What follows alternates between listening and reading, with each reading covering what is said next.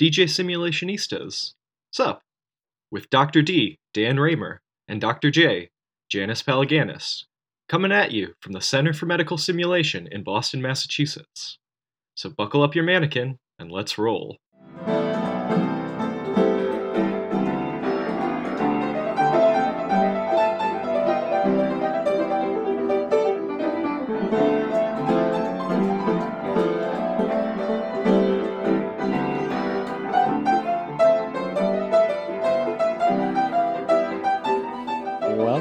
DJ Simulationistas Sup.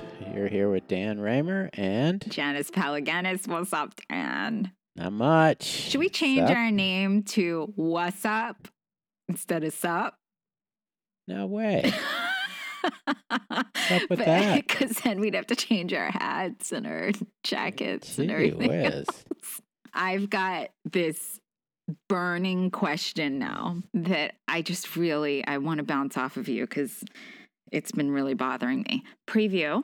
I think we are doing introductions to simulations wrong. And I want to challenge that the way we're currently doing it. So here's the deal. My son, as you know, has taught himself piano Yes, and I- very impressive. and I have I have told him because he's just a self learner, like you know, he's just kind of an adult learner in his kid way. I basically said because I didn't want to stifle his interest, I said, "Okay, when you get serious about this, just let me know if you want a teacher and we can find you a teacher." So, a couple months ago, he said, "I think it's time." You know, he's been teaching himself for like a year and a half now, and he's like, "I think it's time. I want a teacher." So I'm like, all right, let's find a teacher. We find we find him this great teacher, seemingly great. And I have a clip of when he first met his new teacher, which was a few weeks ago. And his teacher is a professor at Berklee School of Music and also works at the New England Conservatory. I was blown away at the way this guy taught him. I mean, and it was just his first lesson. It was literally just an assessment. And it just is mind blowing because I think we at, in simulation are doing, are taking very traditional approaches in what we think to be ways to establish psychological safety. And I feel like I saw him do it in 10 seconds. Huh. so I want to unpack that, and I, I'm going to tell you a little bit about what I observed being in the room, and Okay. I'd like to apply it to simulation, particularly pre-briefing and introductions to new courses that we do in in simulation. So we walk in, and the first thing he says to Jaden is, um, "How do you learn?" And so Jaden says, "I I pick a song that I really like. I listen to it. I listen to it a few times. And he goes, okay, okay. And then he's like, okay. And then I go to the keyboard and he's like, but tell me what you see when you listen to it. And he says, well, I see the key that they're in, that they're playing. And then he's like, okay, and then what? And he's like, so then I can visualize where it is on the keyboard. And then I start putting my fingers on the keyboard. So he asks him to break down the way he learns. Uh-huh. So then he says, Okay, well, are you pitch perfect? And my son's like, I don't think so. He's like, Okay, well, turn around. And he starts playing notes. And he's asking my son to say, you know, like what note it is. And, you know, he gets a few wrong or whatever. And then he goes, All right, well, just play a song for me, anything that you've learned. So my son, my son starts playing um, Sunday Morning by Maroon 5.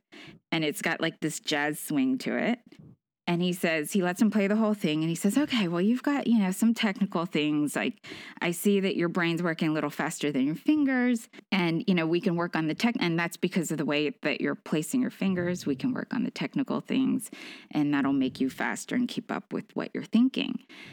And he's like so let's just do an exercise let's just play together. You start playing. He's like, I think you're close to pitch perfect. I want you to listen to what I do and then jump in when you want to jump in. And then we'll kind of just go back and forth. So I'm going to play for you a clip of this interaction and then I'll I'll break down why I thought it was so interesting. So, Dan, what you're seeing here is there are two pianos side by side. Just because our listeners can't see this video, I'm going to try to describe it. And then Jaden's on one piano, the teacher's on the other.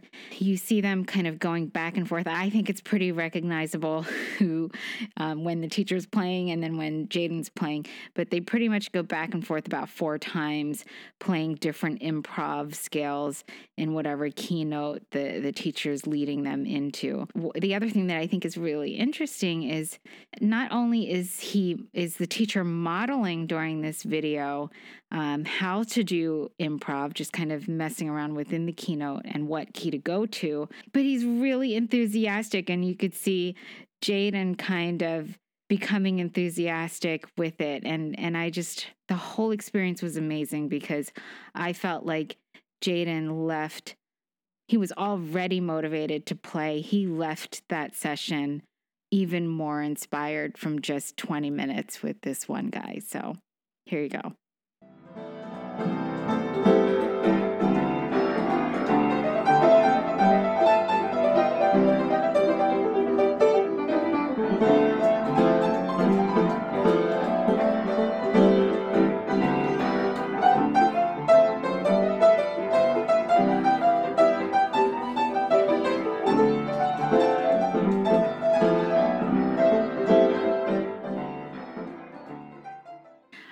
So it was very interesting because he allowed Jaden to go and, you know, start playing his own song.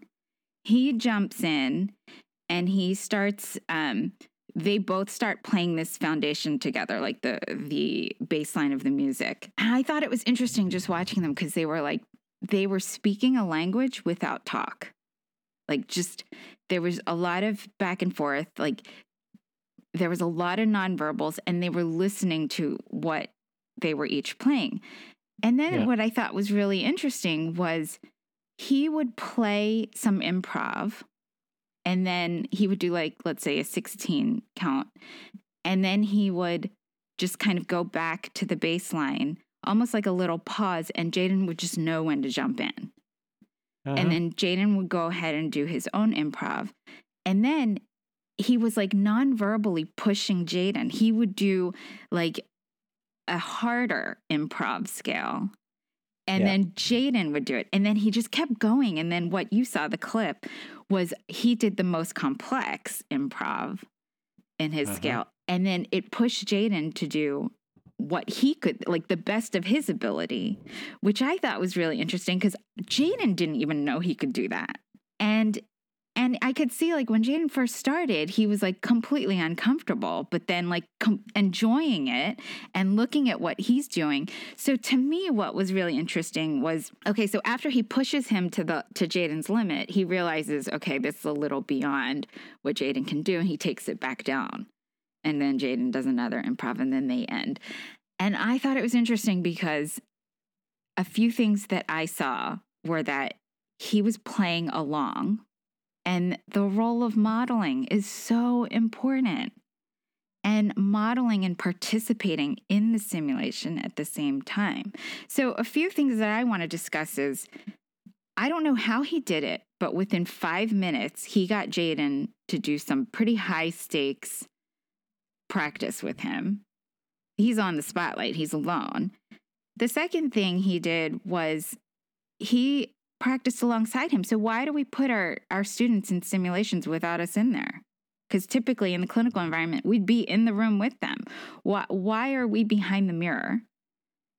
And the third is why do we have to talk? Like there was so much involved in just the first like 10 minutes of their interaction that was not any, there was no verbal and they were in action. He was like pushing Jaden. And why aren't we doing that? I mean, we're supposed to be really experiential. I mean, we go around the room, we spend like an hour intro- introducing each other. Yeah, I think uh, I think there's some really interesting pieces to this, and I certainly don't claim to know the answers. I suspect that there are probably lots of ways to develop psychological safety. The thing that I saw that I really liked was the learner centric nature of it, asking him how he learns. Mm-hmm. And I think that's something that we don't do. I suspect that people will, you know, there'll be a range of responses to a question like that, some of which will be useful, some of which will be just the the response of a baffled person who's never been asked a question like that. and then plus I think the variety of teaching a class of like 20, how do you Yeah. do the even ground? so I think a, a good analogy to this is something that I've been experimenting with, which is uh, my surgical classes, bringing people in and starting off the class with a exercise of, of what cases would you like to do today? and I've done it with a menu. So the pain medicine courses I've been doing, I start off with, you know, here's a list of potential crises that could happen in pain medicine. Which would you like to practice today? Choose your own adventure. Choose your own adventure. and I think it's, you know, in my mind, it's an attempt to make things more learner centric. uh-huh. Because if somebody comes in and says, you know, I've never seen, you know, anaphylaxis or I've never seen an MI happen in my, you know, in my practice, uh, and I really want to practice that, I really want to learn more about it, it's going to enhance the learning and it's certainly going to make them more comfortable because they feel like they have control. As it turns out, people always pick the things that I was going to do anyway. and so far, I haven't had to stretch myself very far to meet their needs and their, their requests. hmm And so, uh, you know, I feel a little bit dishonest in doing it because I know the answer before I ask the question.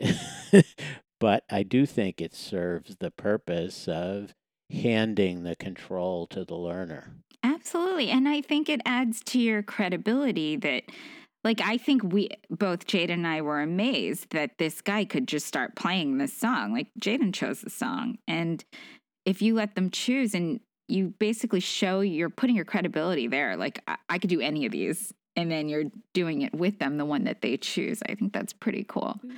Yeah, absolutely. Absolutely. So I think that, you know, that a trend in that direction is certainly appropriate and that finding ways to hand the control to the learner to make the education more learner centric develops the psychological safety very early on. I agree. And I think it's because of all the things like if you look at psychological safety and you break down like a you know concept analysis of psychological safety, a lot of it is like mutual respect, establishing your own credibility. You're doing that all within just by being learner centric. Basically, you're listening and going, you're trying to understand their needs, you're putting them first. And and I think that in itself in just a few seconds can create the Yeah. psychological safety. Now, of course, there's a big difference between this situation and one I think has to be cautious about carrying the analogy too far. So, in Jaden's case, he's interested enough in learning from a teacher to have come back to you and said, Yeah, mom, I want to do this. Uh-huh. Whereas some of the surgery teamwork courses that I teach, Are some of the participants uh, feel like they've been sent there as uh, like being sent to the gulag or something, Right. and that uh, that this is completely against their will. Oh yeah, and, And- I'm thinking of in situ too, like when when they when they get called into a sim and they don't realize it's a sim, and the first thing they do when they see the mannequins roll their eyes. Right. so what's interesting is that the pain courses where I've been experimenting with handing the control to the learners, uh, they're they're all repeat customers. So our pain service has come for crisis simulations on a, uh yearly basis or a bi-yearly basis for many years now, and so I know them all, and they've done this before, and they've all said that they really appreciate it. And so they're willing participants. It's a little bit hard for me to imagine, though I haven't tried it, giving control to our unwilling participants because I fear that they would all get up and leave. and Well- say, if I'm in charge of this, I'd rather not do it. See you later. Well, so I think that's the other thing. I think it was the swiftness of jumping into an activity, whereas we often, and we promote having some sort of pre brief where everybody's sitting there and and I just, you know, and there, you know, I've seen centers and I've done it myself where as soon as they come in, they go into a simulation. Maybe that is the right way is is getting them straight into a team activity. But there is artifact that makes it difficult. And I think the fact that faculty are not in the room with them, that we just ask them to go in. Like, So I want to push back. I want to push back on that. I'm just really, really wondering how practical that is. So you're a clinician and I'm not. And so me being in the room with them as a participant is sometimes difficult. Although I've done that, mhm. uh, I, I, I'm not sure that it really is sure. I, helpful. Okay, you're right. And usually, when you're doing, let's say, in situ simulations, you're doing it with people that work there that would be in the room. And and I get that we have um, embedded simulated practitioners that are in the room and that sort of thing. And and I think that role is so important in terms of engagement and helping helping push them. You know, we talk a lot about that role being a facilitator of the simulation. It's also modeling. It's not just facilitation. I think you need to model some skills that you want them to learn and push them, you know, within the simulation. Yeah, I suspect that we don't do enough uh, modeling in our particular applications. Uh, I'm sure that some people do do that, and I think having videos of of good performances or reenacting good performances is an element that people should consider putting in their simulations. I, I'm a great believer of putting all of the learners in a simulation together right off the bat.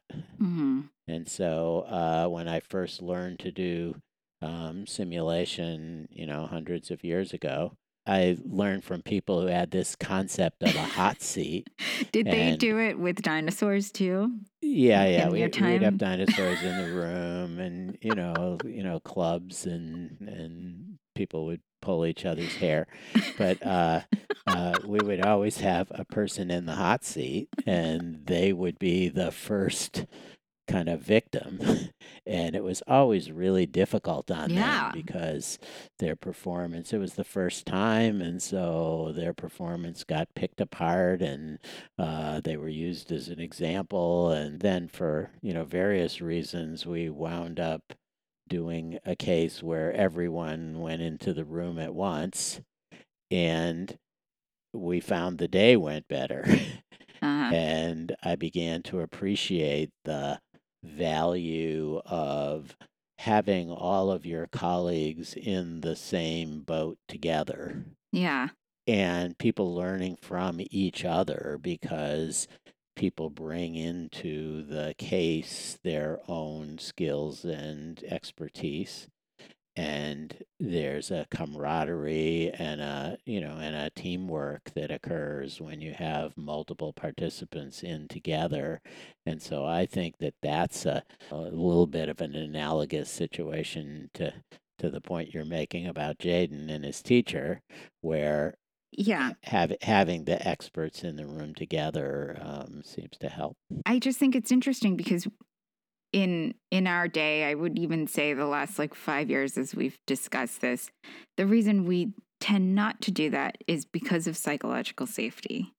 We feel like that puts psychological safety at risk to just ask people to jump in.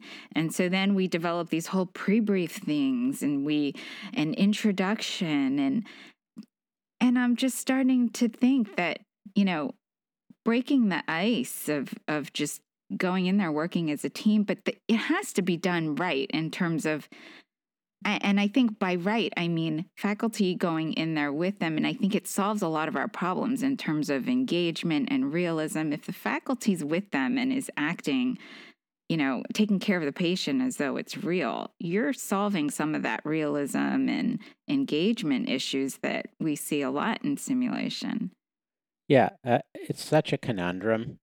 I, I know I've had many, many examples where my pre brief, my introduction has been inadequate, and I get lots of Right. strong negative feedback afterwards. You should have showed me where everything was. You should have done this, and you should have, we should have, you know, talked about this beforehand. And I didn't know who I was or where I was, and I didn't know what I was supposed to do. And, you know, you know, it can really be be a, a you know a disaster.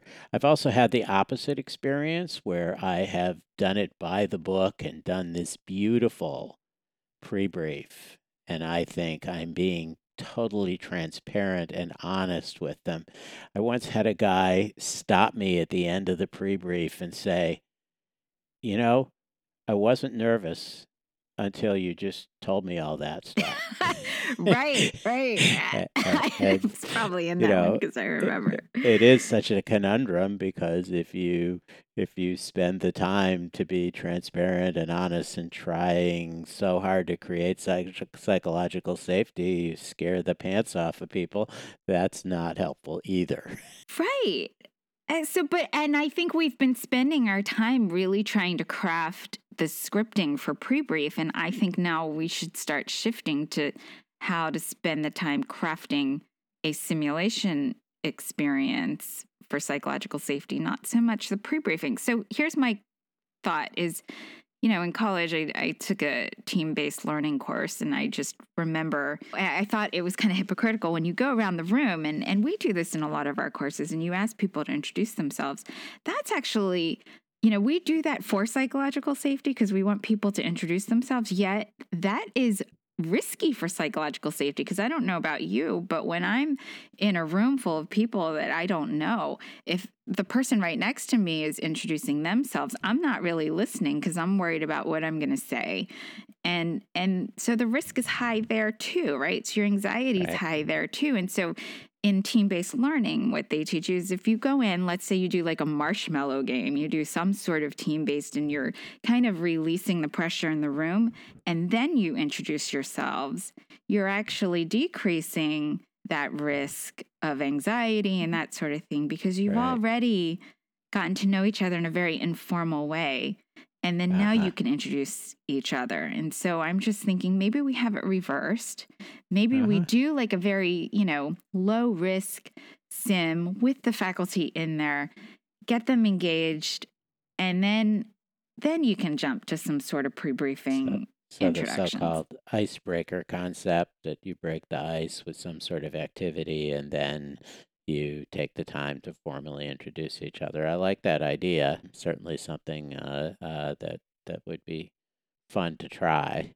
I just can't help but think that the discussion we're having is such a universal one because, like most things in life, the rules don't always apply, and and the activity is an art, not a science. And so, however you do it, the art of doing it that way, you learn to do to to optimize the outcome. uh-huh. And so I suspect that you could be very, um, uh, you know, transparent and clear, and uh, force people to introduce themselves, and and wind up with a successful result. And you could also wind up with a successful result by throwing everyone in the pool, uh, and uh, you know, ha- having them half drown and pull them out of the water, and everybody's uh, now a lifelong friend, and and everything in between. And so I- I, I just know. really hesitate to think that there are, you know, laws of physics here. Well, I don't There- think there- I, and I agree. I agree. And I, I just, I want to challenge our field to start thinking about the things that we say in pre briefing to mod to try to model it in simulation instead. So for example, the fiction contract. What we try to do is as real as possible. Well, why don't you just go in the simulation and act as though it's real cuz rather than asking them to act as though it's real, go in with them, act as though Yeah. it's real and you know, every just take every little piece of a pre-briefing and see if you could put it into action and and see how that turns out and come back to us and let us know. I think you're onto something, and you're, you know, we're constantly discovering and rediscovering. And uh, when when I first started in simulation back a hundred years ago with With the uh, covered dinosaurs? wagons, yeah, the dinosaurs, um, uh, we used to spend four hours doing the introduction Uh-huh. a- and it was painful. We'd show videos, we'd do introductions, we'd go on tours, we'd show everyone everything in every drawer, we'd let them touch everything, we'd let them get to know each other. And I, I just found that it was painful. We'd often get the the comment that the introduction was It's too long. Why, why didn't we do more cases? And so I went to the other extreme, being a, a you know a, a rebellious type, as you know, uh, and so I started off simulations, and in five minutes we were doing the first case, and I figured people would you know learn. You know, as you're saying, they would become comfortable from the experience Uh-huh. and uh, you know occasionally that worked better i thought but occasionally people would you know spend Yeah. the next several hours complaining about how they didn't get a fair introduction and so and it's so it's it, and it's learning styles too and all the variety that of people that you get you just don't know what works for people but i thought you would appreciate this dan because i feel like i'm the person that won't let anybody um, decrease the amount of time of introductions because i've learned the hard way that if i miss anything in the introductions it happens and then i realize i didn't say it in introductions and Yeah. now I'm starting to really um, change my thinking. I think we could do it in action without having to use words long and make such that intro so long. but your point is a great one that for some people that would work really well and for some other people it wouldn't work so well at all and so somehow we have to use our our professional judgment to decide how much do these people and this person actually need and how can I read them and how can I tell when they're comfortable enough and all of those sorts of things. So yeah, I, I'm with you. I I I have this uh, uh, experience that tells me that less is more, I but I, appreciate this. but I do it with with with some caution because I also have been burned by leaving something out and people feel like I tricked them. I didn't tell But them. But see, this is what I'm saying. I think if if you were in the case with them, as if you were the learner as well, I think that could alleviate it. Yeah, just be careful about that because some people feel like that's really unsafe. Oh, you're just in the simulation. You know what's going to happen, Right. and you're just here to show me up or No, I get it. And to then trick they're- me. Or well, not only that, there you're confusing them about your role because yeah, But I Yeah. think I think if you if you are in there and you're experiencing and making mistakes at the same time or you're pushing them to do I don't know. I don't know. We'd have to talk more about it. So how come I feel after all this discussion that we haven't solved all the problems of the world? No, because we want come? our listeners to. They're going to go Ah, solve good. all the problems. They're going to do research around this. And then they're going to let the whole field know. So, so I, I'm hoping that some of our listeners will take one of our courses and then give us some feedback about whether we're doing it right. We're, we're, Intro is too long. yeah, right, right, right. Janice and Dan didn't figure it out on their podcast. Yeah. All right, Janice. All right, It's thanks, been really Dan. nice talking to you, and I'm very proud of your son. I think uh, what he's done is uh, really quite amazing. I'm always in awe of people with uh, musical talent like like your son, and like I know you have as well. So um, Aw, that's thank very you. cool. DJ Simulationistas, sup? Is brought to you by the Center for Medical Simulation. Find out more about CMS and learn about our simulation instructor training and course offerings at www.harvardmedsim.org. Thanks so much for listening, and we'll see you next time.